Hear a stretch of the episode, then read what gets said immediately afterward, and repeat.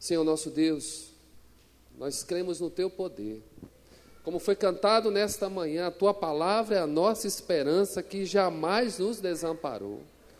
Por isso, Senhor, como todo poder está em Tuas mãos e a vida pertence a Ti, nós apresentamos a vida de nossa irmã Helenice Freitas Mascarenhas e te pedimos em nome de Cristo Jesus, Pai que a tua mão toque ela nesta manhã, e a que a tua vontade, que é soberana, se estabeleça sobre a vida da nossa irmã. Da mesma forma, Senhor, com o mesmo toque, opera na vida de, do, do Senhor João Carneiro. Visita ele nesta manhã, meu Senhor, aquilo que os médicos não podem fazer pela vida dele. Nós te pedimos nesta manhã, vem de forma poderosa sobre a vida do nosso irmão João dê-lhe uma experiência grandiosa contigo e restaure a sua saúde em nome de Cristo Jesus. Amém e amém. Ainda de pé, irmãos, eu gostaria de convidar os irmãos a abrir as suas Bíblias no livro de Gênesis.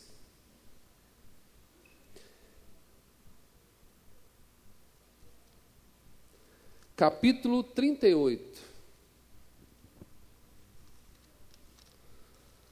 Gênesis capítulo 38. Graças a Deus que o lençol não nos segurou nessa manhã, com todo esse frio, não é verdade?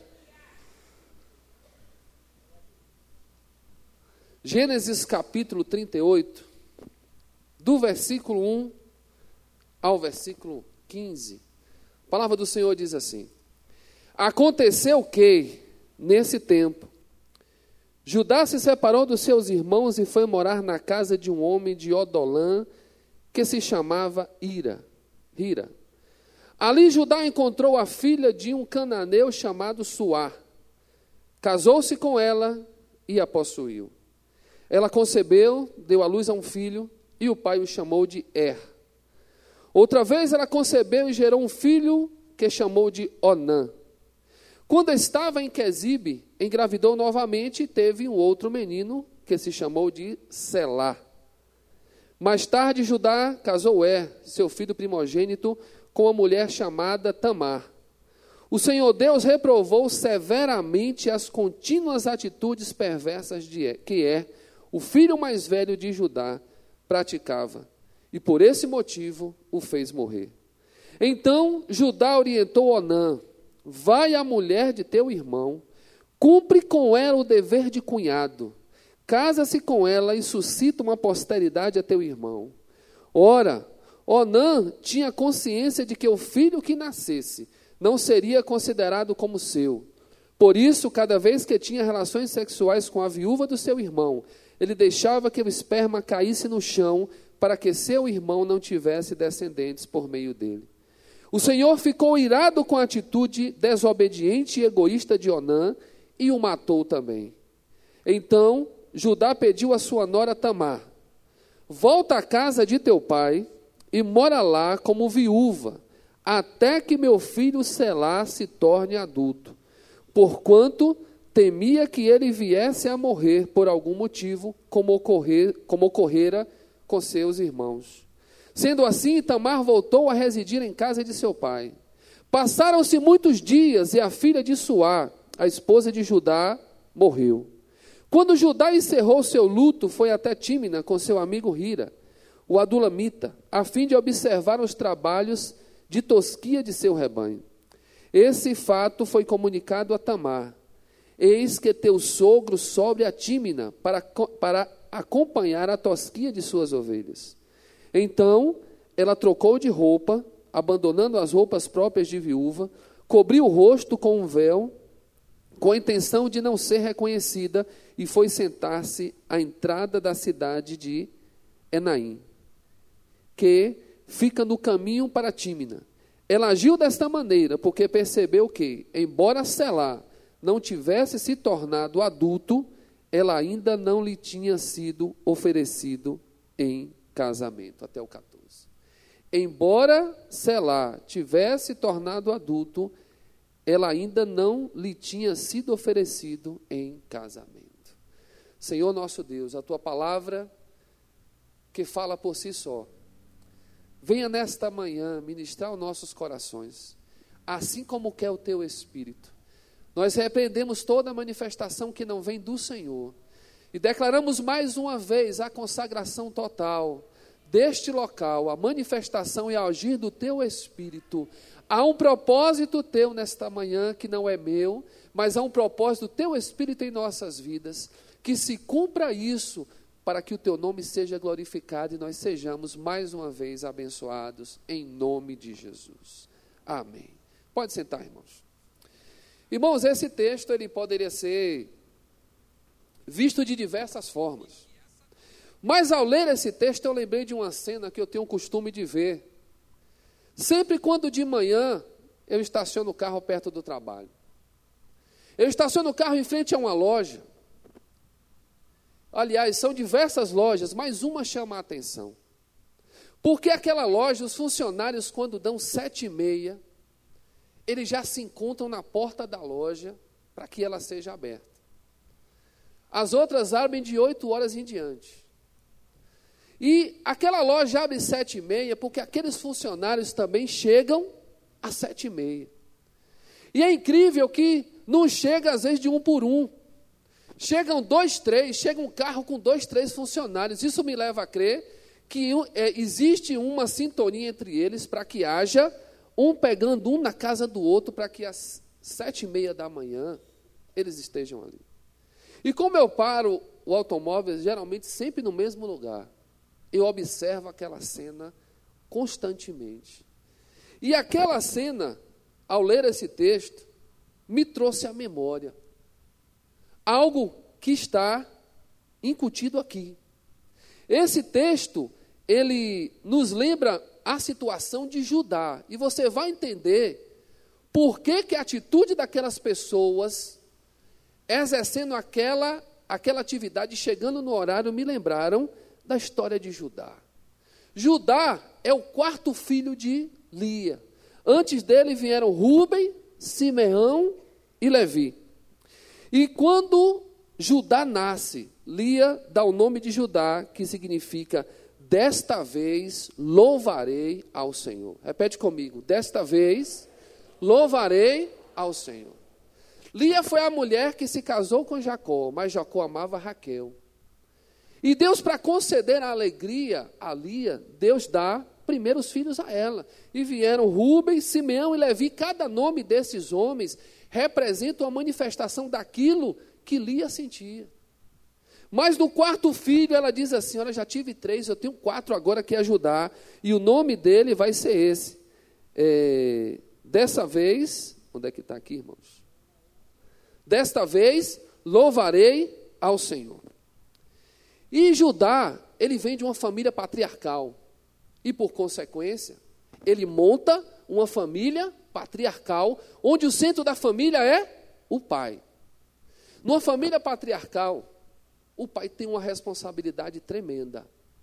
O pai é aquele que passa os ensinamentos, o pai é aquele que passa os princípios, o pai é honrado, o pai é que dita todas as coisas. E esse homem, Judá, ele era responsável para, no meio da sua família, passar todos os princípios de Deus. Ele era o responsável para, no meio da sua família, dizer: Olha, nós servimos ao Senhor e a minha herança, que são os meus filhos, eles têm que seguir os princípios da palavra. E Judá, ele, como veio da família de Jacó, se você observar essa história aqui, a história de José, que no capítulo 38 dá um parêntese para continuar no capítulo 39, falando sobre José. E você pergunta por que, que a Bíblia dá um parêntese tão grande, começa a contar a história de José e para para falar de Judá. Aqui fala da descendência de Judá, que, diga-se de passagem, nosso Senhor Jesus é descendente da tribo de Judá. Então, essa é a importância. E outra importância é que o comportamento deste homem vai nos ensinar algo nessa manhã. E o desejo dele era ter uma descendência. Para isso, ele pega o seu filho É, que é o primogênito, e vai atrás de um casamento para É. E a palavra diz que É se casa com Tamar, e quando ele se casa com Tamar, Deus começa a observar o coração daquele filho de Judá, e começa a observar um procedimento que estava fora dos princípios da palavra de Deus. Às vezes nós achamos que o fato de trazermos os nossos filhos para a igreja, a nossa família, já estão protegidos. Nós achamos que Deus não olha se os nossos filhos praticam a palavra de Deus. Eu gosto de lembrar os filhos que estão aqui. Você aprende com sua família os princípios da palavra, você aprende na igreja. Mas é Deus que lhe observa a prática desses princípios quando você está fora de casa, na escola, aonde quer que você esteja. É o próprio Deus que observa se os princípios da palavra estão sendo cumpridos ou não. É Deus que observa se o caráter de Cristo na sua vida está sendo colocado em prática ou não. Até porque lembrávamos desse final de semana no encontro que caráter é aquilo que nós fazemos quando ninguém está vendo. E o Senhor estava vendo o que é, estava praticando. E a palavra diz que o coração de Deus se entristeceu com, com é. E ele, ele desagradou por aquilo que é praticava e diz que o próprio Deus leva é a morte. O próprio Deus vem sobre a vida de É e o mata. E aí na família de Judá, aquele filho já não praticou os ensinamentos. Aquele filho já teve a vida ceifada. E se estabelece aqui uma situação, porque Tamar não tinha filhos. Er morre sem deixar um filho. E havia o costume da época que uma viúva sem filhos, o cunhado tinha que suscitar herança ao irmão morto, casando-se com aquela viúva, dando um filho a ela para que a herança dele e o nome dele se perpetuasse na vida daquela criança. Era chamado casamento de cunhado.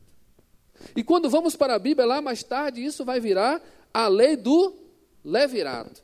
Abre aí, por gentileza, irmãos, em Deuteronômio 25, do versículo 5 ao versículo 10.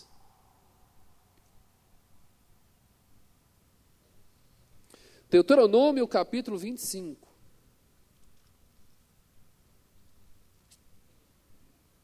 Esse já era um costume da época. Mas lá na Bíblia nós vemos que ele acaba se tornando uma orientação aqui que está nesse capítulo. Capítulo 25, do versículo 5, fala sobre a lei do levirato. E diz assim: quando dois irmãos moram juntos e um deles morre sem deixar filhos, a mulher do morto não sairá para casar-se com um estranho à família. O irmão do marido se casará com ela e cumprirá com ela o dever de cunhado.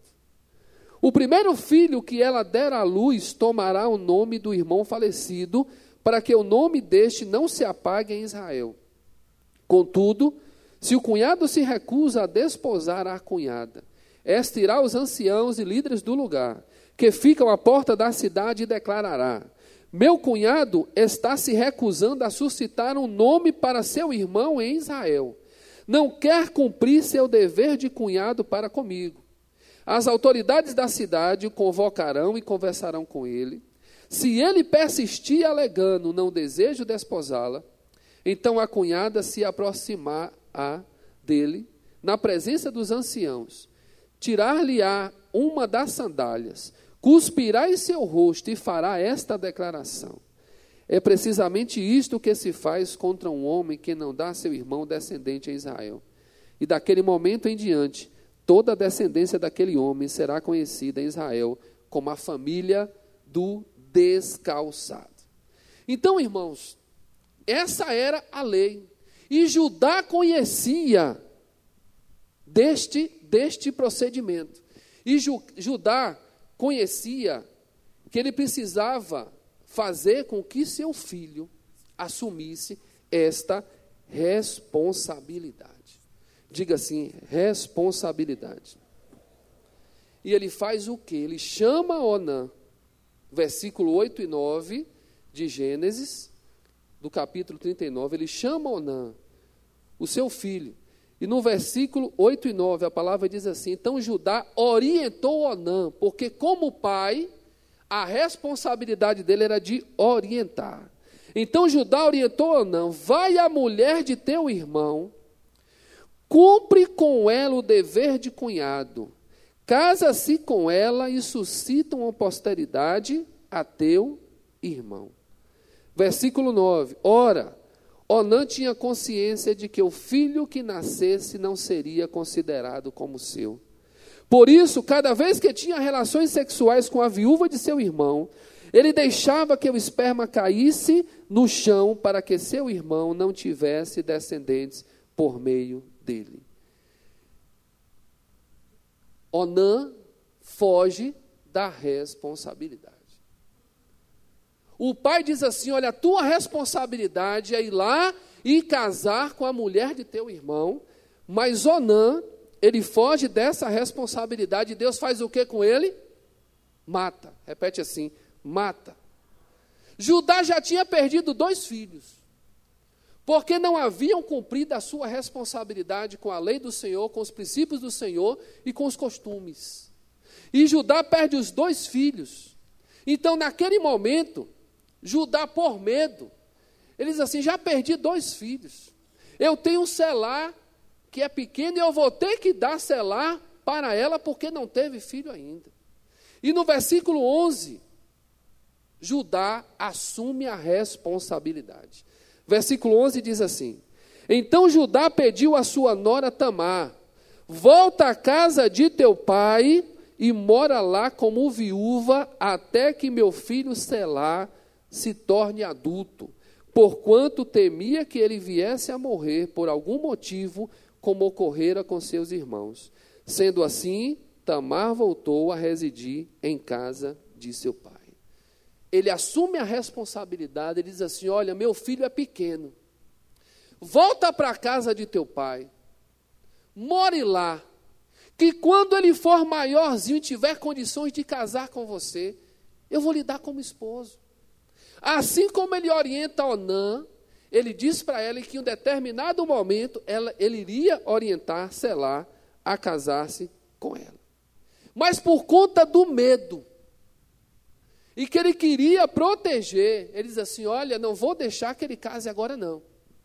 Envolvido com o medo, ele chama para ele a responsabilidade. E Judá conhecia muito bem o que era a responsabilidade. Se você lembrar, quando pegaram José e colocaram naquela cisterna, e a intenção era matar José para enganar o pai. Judá diz assim: Olha, não vamos matar nosso irmão, não porque o nosso irmão é do nosso sangue. Vamos vendê-lo. É melhor nós vendermos do que matar e esconder o sangue dele. Porque ele sabia que a responsabilidade sobre o sangue daquele irmão morto viria mais cedo ou mais tarde. Quando Pilatos lava a mão, que já é lá no Novo Testamento, e que dizia assim: Olha, entrega Jesus, ele diz: Mas esse homem não tem culpa. E ele pede uma bacia d'água e o pano para lavar as mãos. Ele está dizendo: essa responsabilidade eu não vou assumir. Essa responsabilidade é de vocês.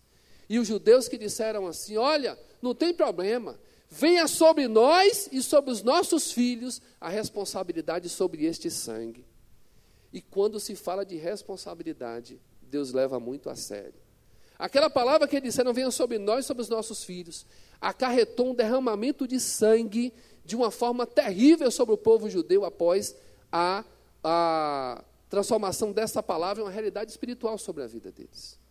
Responsabilidade é algo extremamente sério. Diga para a pessoa que está do seu lado, nesta manhã, Deus quer lhe chamar a atenção sobre algo chamado responsabilidade. Se é algo que Deus se importa, irmãos, é com responsabilidade. No reino de Deus, todo mundo tem que ter responsabilidade. Se você for para o dicionário e você começar a procurar as definições de responsabilidade, você vai encontrar mais ou menos isso aqui. Responsabilidade é o dever de arcar com a consequência do próprio comportamento ou comportamento de, de outras pessoas. Responsabilidade é a obrigação de responder pelas próprias ações ou ações dos outros. Responsabilidade não é só dever ou obrigação, é uma qualidade. E no popular você vai entender que responsabilidade é você saber o que tem que fazer e fazer. Diz assim: ser responsável. Ou seja, ter responsabilidade. É saber o que eu tenho que fazer e fazer. Isso quer dizer que não adianta só eu saber que eu tenho que executar tal tarefa, que eu tenho que fazer algo.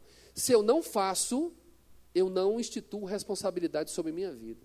Eu não posso ser considerado como uma pessoa responsável. Responsabilidade vem do latim que significa respondere, que traduzindo vai, vai ser traduzido como responder. Então é responder a uma situação trazendo para si. Responsabilidade é algo tão sério, irmãos, tão sério, que Deus, quando cria um homem, ele faz um jardim belíssimo para ele, que é o jardim das delícias, que é o jardim do Éden. Ele bota um homem lá dentro e diz assim para ele: olhe, você agora vai ter que zelar deste lugar. Você vai plantar, mas você vai ter que zelar. Primeira coisa que Deus faz depois de criar o jardim, colocar o homem, é dar a ele uma responsabilidade. Isso é algo de Deus. Por que, que Deus não deixa Adão lá correndo? Olha, pode ficar aí à vontade, ó. Você não precisa fazer nada, mas Deus diz assim: não, você vai ter que zelar por esse lugar. Eu fiz tudo isso aqui, mas você é responsável por zelar por ele, por cuidar deste lugar, porque responsabilidade faz parte da nossa natureza. Responsabilidade é algo que Deus colocou em nosso coração para ser executado. E hoje em dia, quando se fala de responsabilidade, nós observamos que é um termo assim muito comum. Irmãos, hoje quando alguém ele chega numa loja que ele tem dez funcionários, um exemplo, e ele precisa viajar, e ele precisa deixar a chave da loja para alguém abrir, ele vai escolher o funcionário mais responsável. Ele não escolhe aquele que um dia falta, um dia vem, não escolhe o funcionário que chega atrasado, mas escolhe o funcionário que é responsável com horário.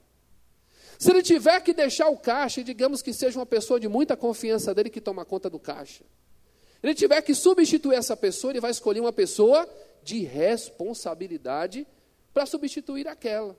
Porque responsabilidade é quando alguém assume sobre a sua vida a responsabilidade dos seus atos, a obrigação e o dever. Por isso ele sabe, se eu deixar alguém no caixa e se eu deixar alguém para abrir a loja, se tiver qualquer problema, aquela pessoa não vai fugir à sua responsabilidade. Responsabilidade é algo extremamente sério. Se qualquer um de nós aqui mandar nossos filhos para fazer uma viagem de carro e tiverem diversos motoristas, eu tenho uma filha que vai fazer 10 anos. Se ela tiver que viajar entre dez carros, eu não vou escolher o carro de mais luxuoso, mas vou escolher o motorista que tiver mais responsabilidade para conduzir ela. E creio que não será diferente com os demais que estão aqui. Porque as nossas escolhas sempre são baseadas, quando se fala de algo que nós primamos pelo zelo, nós escolhemos responsabilidade. Se você conhece alguém que não tem responsabilidade com algo, você não chama ela para dar uma tarefa importante. Se você conhece alguém que falta com os seus compromissos, você não entrega algo para ela executar de forma tranquila, a não ser que Deus dê a direção para tratar e criar um renovo e uma transformação de caráter. Mas normalmente você faz isso porque porque a responsabilidade é importante para os outros e para você. A responsabilidade ela foi criada para ser assumida. Diz para a pessoa que está do outro lado, porque você ministra sobre a vida dela diz assim: olha, a responsabilidade foi criada para que eu possa assumir. Não só você assumir, como também o outro que está do seu lado assumir. Judá sabia das suas responsabilidades. Por isso ele chega para Onã e diz assim: olha, tua cunhada está sem filho. Você vai lá e casa com ela, porque Existe a lei. E quando alguém fica, uma mulher fica sem filhos, é o cunhado e você é o mais velho. Então vá lá, ó, e case com ela. Infelizmente, Onã, ele vai cumprir a sua responsabilidade, mas ele foge da responsabilidade que é dada a ele. Irmãos, quando nós fugimos da responsabilidade, quando nós não executamos a responsabilidade que está sob nossas mãos e sob os nossos ombros, sempre tem consequência. Sempre há prejuízos. Há prejuízo financeiro, há prejuízo de tempo, há prejuízo, diversos problemas são gerados. O nosso país vive uma fase de muitas investigações. É lava-jato aqui, é outra ali, e começa, porque as pessoas estão fazendo o que na investigação? Procurando quem são os responsáveis. E os responsáveis se escondem. Nós temos aí quantos meses já as pessoas procurando achar quem é o responsável por aqueles erros cometidos. As pessoas passam mais tempo lutando para esconder suas responsabilidades do que para assumir. É incrível como o nosso, o nosso mundo tem girado. E o governo tem investido tempo tem investido dinheiro, tem investido seus esforços para tentar encontrar aqueles que são responsáveis. E os responsáveis estão lá sabendo exatamente o que praticaram, mas é preciso alguém que esteja ali até encontrar, que em nome de Jesus vão encontrar, porque isso faz parte. O nosso país será abençoado quando encontrar os responsáveis por tudo isso que está acontecendo. Quando a responsabilidade dessas pessoas ela vier à tona. Porque erro, irmãos, todo mundo comete, a começar em mim. A diferença está em nós assumirmos a responsabilidade sobre os nossos erros. O problema não é errar. O problema é você dizer assim: olha, eu errei nessa situação e eu estou assumindo a responsabilidade sobre isso. É aí onde está todo o segredo. Porque nós podemos dizer que Davi cometeu erros seríssimos. Se Davi vivesse na sociedade de hoje, Davi seria trucidado porque aquilo que Davi cometeu aos olhos do, do caráter humano, da, da moral, foi terrível. Mas no momento que Deus disse para ele: Olha, você errou, eu vou levar o teu filho. Davi assume a postura, Davi jejua, Davi ora, mas ele sabia que pelo aquilo que ele cometeu, a responsabilidade sobre a morte do filho dele era dele. E o pessoal pergunta quando o filho morre, você não vai tomar não vai, você está com essa cara aí, você vai, lava o rosto e agora está com uma roupa nova. Ele diz: Olha, enquanto havia vida, acabou, mas meu Deus não quis fazer. Eu sei o que eu cometi. E eu sei que essa criança morreu por conta das minhas atitudes. Então, Davi, ele assume a responsabilidade. E responsabilidade hoje é uma coisa tão comum que, se nós formos estudar, existe responsabilidade social, responsabilidade ambiental, responsabilidade fiscal, civil, jurídica, penal, etc, etc, etc. A própria sociedade cobra que nós tenhamos responsabilidade.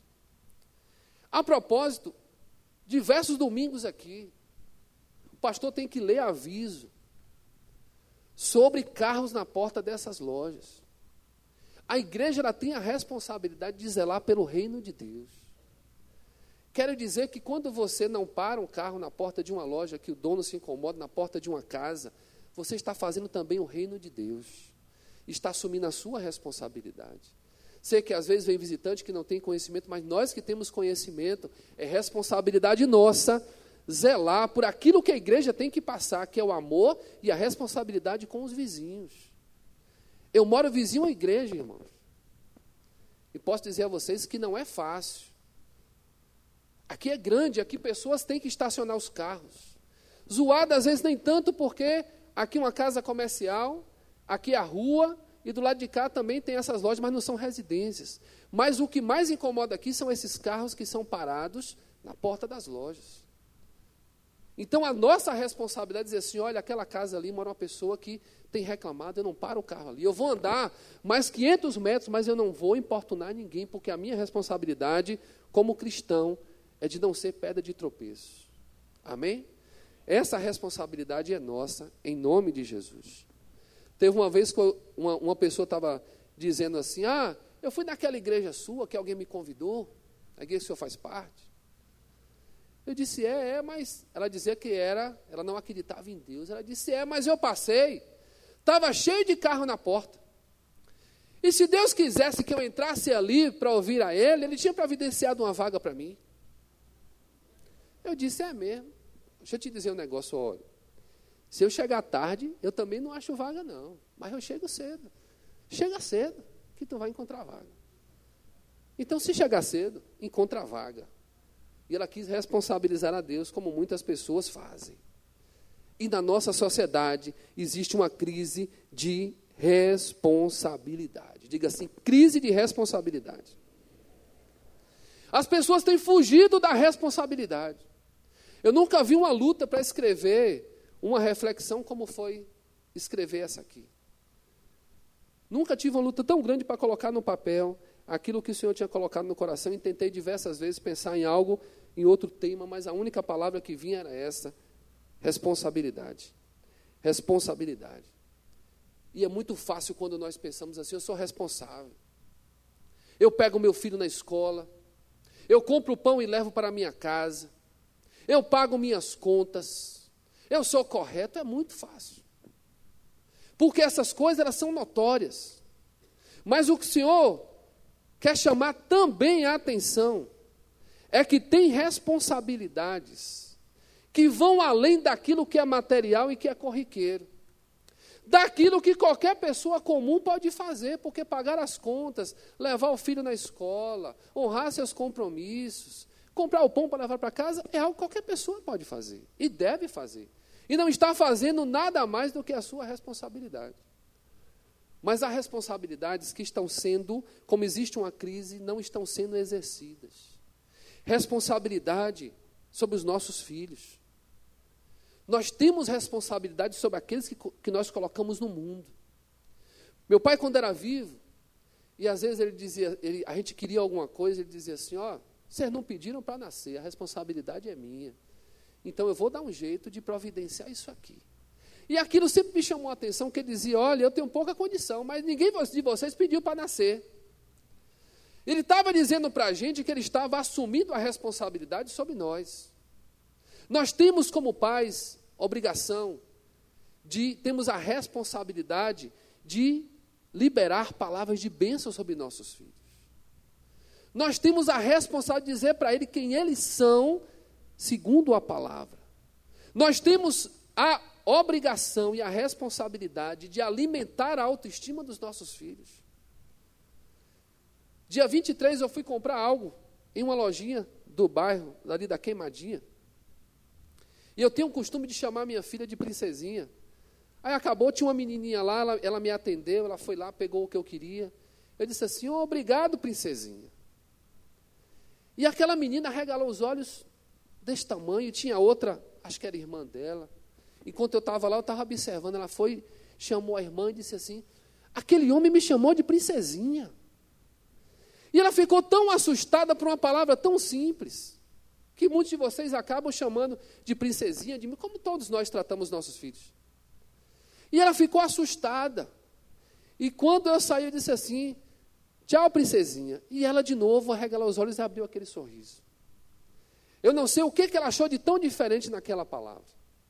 Talvez ela tenha imaginado que ela estava ouvindo uma palavra e ela não era aquilo que eu estava dizendo para ela. Porque muitas vezes nós acabamos lançando sobre nossos filhos palavras que não refletem aquilo que eles são para Deus e nem aquilo que eles devem ser para nós. É nossa responsabilidade abençoar os nossos filhos, dar roupa, dar educação, é responsabilidade, mas a autoestima, você é o melhor. Eu nunca vi, irmãos, eu costumo observar não só a escola, a, a, a, a, minha filha na escola, mas o que ela ouve dos colegas, isso é geral, não se trata de escola A de escola B. Os colegas dizem tantas coisas para ela, eu digo assim, meu Deus do céu. Se eu não estiver alimentando a autoestima e ela acreditar naquilo que os coleguinhas dizem que ela é, muitas vezes, ela vai para a autoestima lá embaixo. Porque ela precisa acreditar naquilo que se fala dentro de casa e não no que se fala fora. E nós temos que ter responsabilidade sobre isso. Porque nós somos a referência. E nós temos que dizer: olha, você é isso, isso, isso, você é uma benção. Eu tenho uma alegria de ser seu pai, de ser sua mãe. Nós precisamos declarar isso porque isso é a nossa responsabilidade. É nossa responsabilidade transmitir conhecimento de Deus para a vida dos nossos filhos. Os nossos filhos hoje Se deixar, eles passam muito mais tempo no WhatsApp do que somando o tempo que eles passam conversando conosco, lendo a Bíblia e até muitas vezes assistindo o culto na igreja. E a responsabilidade de transmitir conhecimento de Deus é nossa. E nós temos que assumir essa responsabilidade, porque lá fora tem alguém de olho. Aonde tiver uma brecha, entra. Aonde houver uma brecha, nessa questão da responsabilidade, alguém lá fora vai entrar e dizer isso assim: olha, isso aqui é bom. Faz isso, ó. É, essa música é muito boa, ouve aí. Está uma, uma febre aí nas escolas de um tal de Charlie Charlie, que é uma invocação a demônios. Se você não orienta seu filho de quem é Deus, em algum momento alguém pode tentar convencê-lo ou convencê-la de que aquilo ali é algo interessante que é bom experimentar. É nossa responsabilidade orientarmos sobre quem é Deus para os nossos filhos. Amém? O tempo que nós passamos com a nossa família é responsabilidade nossa. Aí nós vemos, para às vezes, é, nessa crise de responsabilidade para fugir, nós dizemos assim, mas eu tenho que trabalhar muito para oferecer um conforto à minha família e para pagar as contas. No frigir dos ovos, no final das contas, quando você for fechar a conta, você vai observar que o tempo que foi retirado da família em investimento pessoal, tudo que você ganhou, todos os presentes que podem ser dados, todas as viagens que podem ser promovidas, não vão apagar o prejuízo desse tempo de investimento que é responsabilidade da família. Sabe por que muitas vezes um jovem um adolescente ouve a orientação que outro dá lá fora? Porque a responsabilidade dos pais de investir o tempo tem sido roubada, não tem sido exercida. Há uma crise de responsabilidade. E esse tempo precisa ser investido. Eu costumo dizer para os irmãos que me conhecem que eu não me lembro de quanto meu pai pagou na escola, de quanto veio de roupa, mas eu me lembro do dia que ele fez uma raia e foi para a frente da minha casa empinar raia comigo. E do dia que ele fez um joguinho de prego para brincar daquele que acaba com a ponta do dedo, que dói, mas que é muito bom, porque meu pai estava junto comigo. Porque aquilo se chama responsabilidade de investimento pessoal. E isso faz diferença de uma forma tremenda. Então, essa responsabilidade com nossos filhos é nossa. Tem também a responsabilidade quando eu me caso. Quantos são casados aqui? Levanta as mãos. Glória a Deus. Quando eu me caso, eu tenho responsabilidade de fazer a pessoa com quem eu me casei feliz. Amém? Essa é minha responsabilidade. E a minha esposa também tem a responsabilidade de me fazer feliz. Quando eu digo responsabilidade de fazer feliz, eu estou incluindo respeito, compreensão, companheirismo, investimento no casamento, perdão, eu estou resumindo todas essas questões. Eu tenho responsabilidade de fazê-la feliz, como ela tem responsabilidade de me fazer feliz. E tem pessoas que não têm, acham que a responsabilidade do casamento é fazer uma feira, pagar as contas, arrumar, comprar uma casa, e isso e aquilo, encher de imóveis. É também. Mas a responsabilidade de fazer feliz é nossa, irmãos. São princípios básicos. Houve um homem que foi um dos pastores dessa igreja que ele pastoreava uma igreja aqui na zona rural, que ele acompanhou uma senhora que foi muito interessante. A senhora chegou para ele e disse assim: Pastor, meu marido arrumou outra mulher e me largou. O que, é que eu vou fazer agora? Aí ele disse assim: Não, minha irmã, fique tranquila. Cumpra as suas responsabilidades de esposa. Quando ele chegar, bote uma mesa bonita, bote um café gostoso, arrume a cama com os travesseiros tudo enroladinho, tudo esticadinho, deixa o quarto cheiroso, deixa a casa. A mulher olhou para cara do pastor, você está me achando com cara de besta? Aquele miserável faz isso comigo, o senhor quer que eu faça isso? Cumpra seu papel. Ela, essa conversa não prestou, mas foi para casa. Chegou lá, ela ficou matutando com aquilo. Aí chegou, forrou a cama, botou um café gostoso, o homem chegou. Aí o homem chegou que não queria nem entrar em casa, entrou, achou diferente. Não sei se, não me, não me se da primeira vez ele entrou ou não, talvez com medo de tomar o café e cair duro, ninguém sabe. Mas foi e voltou, da segunda vez, ele voltou, encontrou aquela casa arrumada, a mesa posta. Senta para tomar um café, fulano. E ele sentou, começou, começou a vir com frequência, com frequência, com frequência. Chegou o pastor, a mulher chegou, ai, negócio está funcionando. Ele disse, continue fazendo. E foi indo, foi indo, foi indo, foi indo, foi indo. Aquele homem retorna para sua casa e para o seu lar. E a chave foi que aquela mulher cumprisse a sua responsabilidade. Não quero dizer aqui que exista nenhuma justificativa para adultério. Até porque a palavra diz que o homem que adultera, ou ele é louco, ou ele quer se arruinar. A responsabilidade é dele. Mas o cumprimento do papel da esposa não depende de nada disso. Ela tem que cumprir o seu papel, como o homem tem que cumprir o seu papel.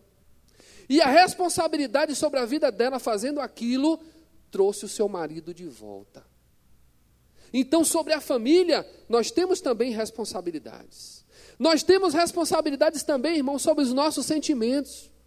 Provérbios 4, 23 diz assim: sobre tudo que se deve guardar, é, ele manda guardar o pé, manda guardar a cabeça, manda guardar o braço, não manda guardar o quê? O coração. Diga assim: eu tenho responsabilidade para guardar meu coração. Em outras palavras, todo sentimento que você permitir entrar no seu coração é responsabilidade sua. Em um determinado momento, Deus me, Deus me levou a pedir perdão a uma pessoa. E eu achava que eu estava com toda a razão. E Deus disse: não, a responsabilidade do que você está sentindo é sua. Ninguém mandou você sentir isso. E eu tive que ir, e para a glória de Deus, fui, assumi, disse assim: olha, a responsabilidade é minha, eu que permiti, realmente fui eu. Porque se alguém te fere, e você permite que crie uma mágoa e seu coração adoeça, a responsabilidade é sua, irmão. A outra pessoa tem a parcela dela, mas é ela com Deus, mas a responsabilidade é sua. Quem guarda o seu coração é você. Aí às vezes a gente fica perdendo tempo, ah, porque fulano fez isso e isso. O coração é seu, a palavra diz que você deve guardar, porque dele saem as fontes da vida. Então, se alguém lhe magoou, se você está aí no seu coração chateado, quero lhe avisar que toda a responsabilidade é sua. O perdão quem tem que liberar é você. Se você anda falando para outras pessoas do que aconteceu, alimentando no seu coração essa mágoa, a responsabilidade é sua. E vai aumentar cada vez mais, porque quanto mais se fala, pior fica. O caminho é simplesmente um: perdão. Amém? Diga assim: o caminho para curar o coração é assumir a responsabilidade sobre o perdão. Outra responsabilidade, nós estamos perto de terminar, é a responsabilidade sobre a vida espiritual. O pastor é responsável sobre a vida espiritual das ovelhas. Mas você tem que ter responsabilidade sobre sua vida. Nunca se ofereceu tantos, tantas, é, tanto conhecimento. Nunca se ofereceu tanto curso como tem se oferecido. Eu sou da, da, dessa igreja desde quatro anos de idade. Eu queria ter o prazer de ter um encontro e um reencontro. Eu queria ter o prazer de desfrutar de tantas coisas que hoje são oferecidas na minha época. Porque vou dizer, ferramentas eu teria para dizer assim: olhe, a responsabilidade é minha se eu quiser botar em prática ou não. Mas que Deus me deu conhecimento, me deu. Agora, nesse encontro foram 239 pessoas entre encontro e reencontro. E todas ali tiveram a oportunidade de receber conhecimento de Deus. E tiveram a responsabilidade de colocar aqueles conhecimentos em prática. Sabe o que acontece? Fazendo aqui um parêntese. Quando as pessoas vão para o encontro e são impactadas, ao serem chamadas para o reencontro, o número cai. De forma assim assustadora. No mínimo, cai para metade, cai para um terço. Em média, um terço. Dessa vez foi que foi metade. Foram 46 homens e 25 homens. 46 para encontro e 25 para reencontro. E nós ficamos perguntando o que, que aconteceu. Por que será que as pessoas não se motivam mais? O que foi perdido neste caminho para não ter o desejo de de novo estar na presença de Deus para receber? Se você investir na sua vida espiritual, sempre vai ter retorno. Agora, quero lhe dizer uma coisa. No meio dessa crise de responsabilidade, o que mais tem acontecido são pessoas que têm procurado outras pessoas para responsabilizar sobre sua vida espiritual. Tem pessoas que dizem assim: olha, não vou mais àquela igreja porque Fulano não me visitou, ou que por Fulano passou por mim isso e aquilo. A responsabilidade sobre sua vida espiritual é sua. Ah, mas eu não vou para tal igreja, não gosto disso, não gosto daquilo, vou ficar em casa agora. A responsabilidade é sua. Pessoas têm jogado responsabilidade para outras pessoas. E quero lhe dizer que Deus ele não trabalha desta forma. O que Deus lhe dá para fazer e para desenvolver, é você que tem que desenvolver, porque isso é seu. Então lembra teu irmão sobre tua vida espiritual. Diga para ele sobre tua vida espiritual. Há uma responsabilidade que não é do pastor, ela é sua. Todas as vezes que fugimos da responsabilidade, nós teremos consequências a curto, a médio e a longo prazo. Irmãos, veja o que aconteceu com Judá. Judá diz no versículo 11 que quando o filho dele Selá crescesse, daria de casamento para Tamar. O tempo passa e isso não acontece. Ou seja, o tempo passa e Judá não cumpre a sua responsabilidade. Veja aí no versículo 12 ao 14. O que, que diz a palavra do Senhor? De Gênesis 38. Passaram-se muitos dias, e a filha de Suá, esposa de Judá, morreu. Quando Judá encerrou seu luto, foi até Tímina com seu amigo Hira, o adulamita, a fim de observar os trabalhos de tosquia de seu rebanho. Esse fato foi comunicado a Tamar, Eis que teu sogro sobe a Tímina para acompanhar a tosquia de suas ovelhas. Então ela trocou de roupa, abandonando as roupas próprias de viúva, cobriu o rosto com um véu, com a intenção de não ser reconhecida, e foi sentar-se à entrada da cidade de Enaim, que fica no caminho de Tímina. Ela agiu dessa maneira, porque percebeu que, embora Selá não tivesse tornado, embora Selá já tivesse tornado adulto, ela ainda não lhe tinha sido oferecida em casamento. Ela pensa assim: oh, aquele homem me prometeu que quando aquela criança ficasse adulta, eu iria me casar com ele. E ele já está adulto, e por que a responsabilidade de me dar ele não foi cumprida? E disso vem uma consequência, irmãos, porque quando não cumprimos a nossa responsabilidade, uma lacuna é aberta. E através desta lacuna nós temos perdas. Não pense que você vai deixar de assumir uma responsabilidade que é sua e vai ficar pelo disse e pelo não disse. Deus não brinca com essas coisas. Não cumpriu a responsabilidade, uma lacuna aberta a começar na minha vida. Se eu não cumprir minhas responsabilidades, eu vou abrir lacunas e eu vou ter perdas através daquelas lacunas. Versículo 15 ao versículo 18, a palavra diz assim: Assim que a avistou, Judá pensou que fosse uma prostituta pois ela havia ocultado o seu rosto. Não percebendo que se tratava de sua nora, dirigiu-se a ela à beira da estrada e a convidou: Vem, deixa-me possuir-te, porquanto não podia imaginar que aquela mulher fosse sua própria nora. E a mulher indagou: Que me darás para coabitares, coabitares comigo? Ao que ele replicou: eu te mandarei um cabritinho do meu rebanho.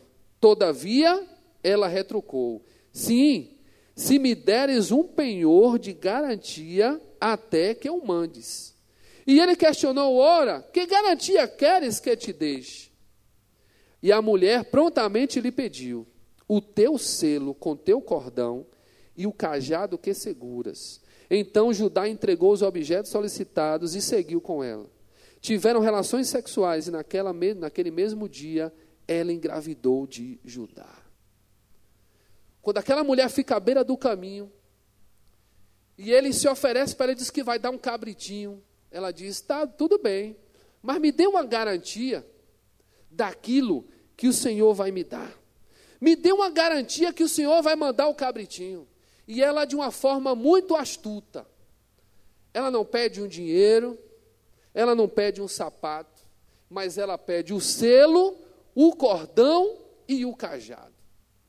Queria me referir ao cajado como ele era pastor de ovelhas, como ele estava levando as ovelhas, o cajado servia para conduzir as ovelhas, para abrir caminho. O cordão serviria também para segurar o selo. Mas o selo estava ligado à identidade de Judá. Naquele selo tinha uma marca que todo documento oficial ele podia botar o selo e todo mundo sabia que aquela marca pertencia a Judá. É como se fosse hoje você vai no cartório e você sela, você faz uma autenticação. Aquele selo servia para identificar que aquela marca era de Judá e que ele assume a responsabilidade sobre aquela situação, sobre aquele papel, sobre aquele documento assinado. Então, naquele momento, ela tira dele um pouco da sua identidade. E ele volta e diz assim: ele tem relações com ela, vai embora.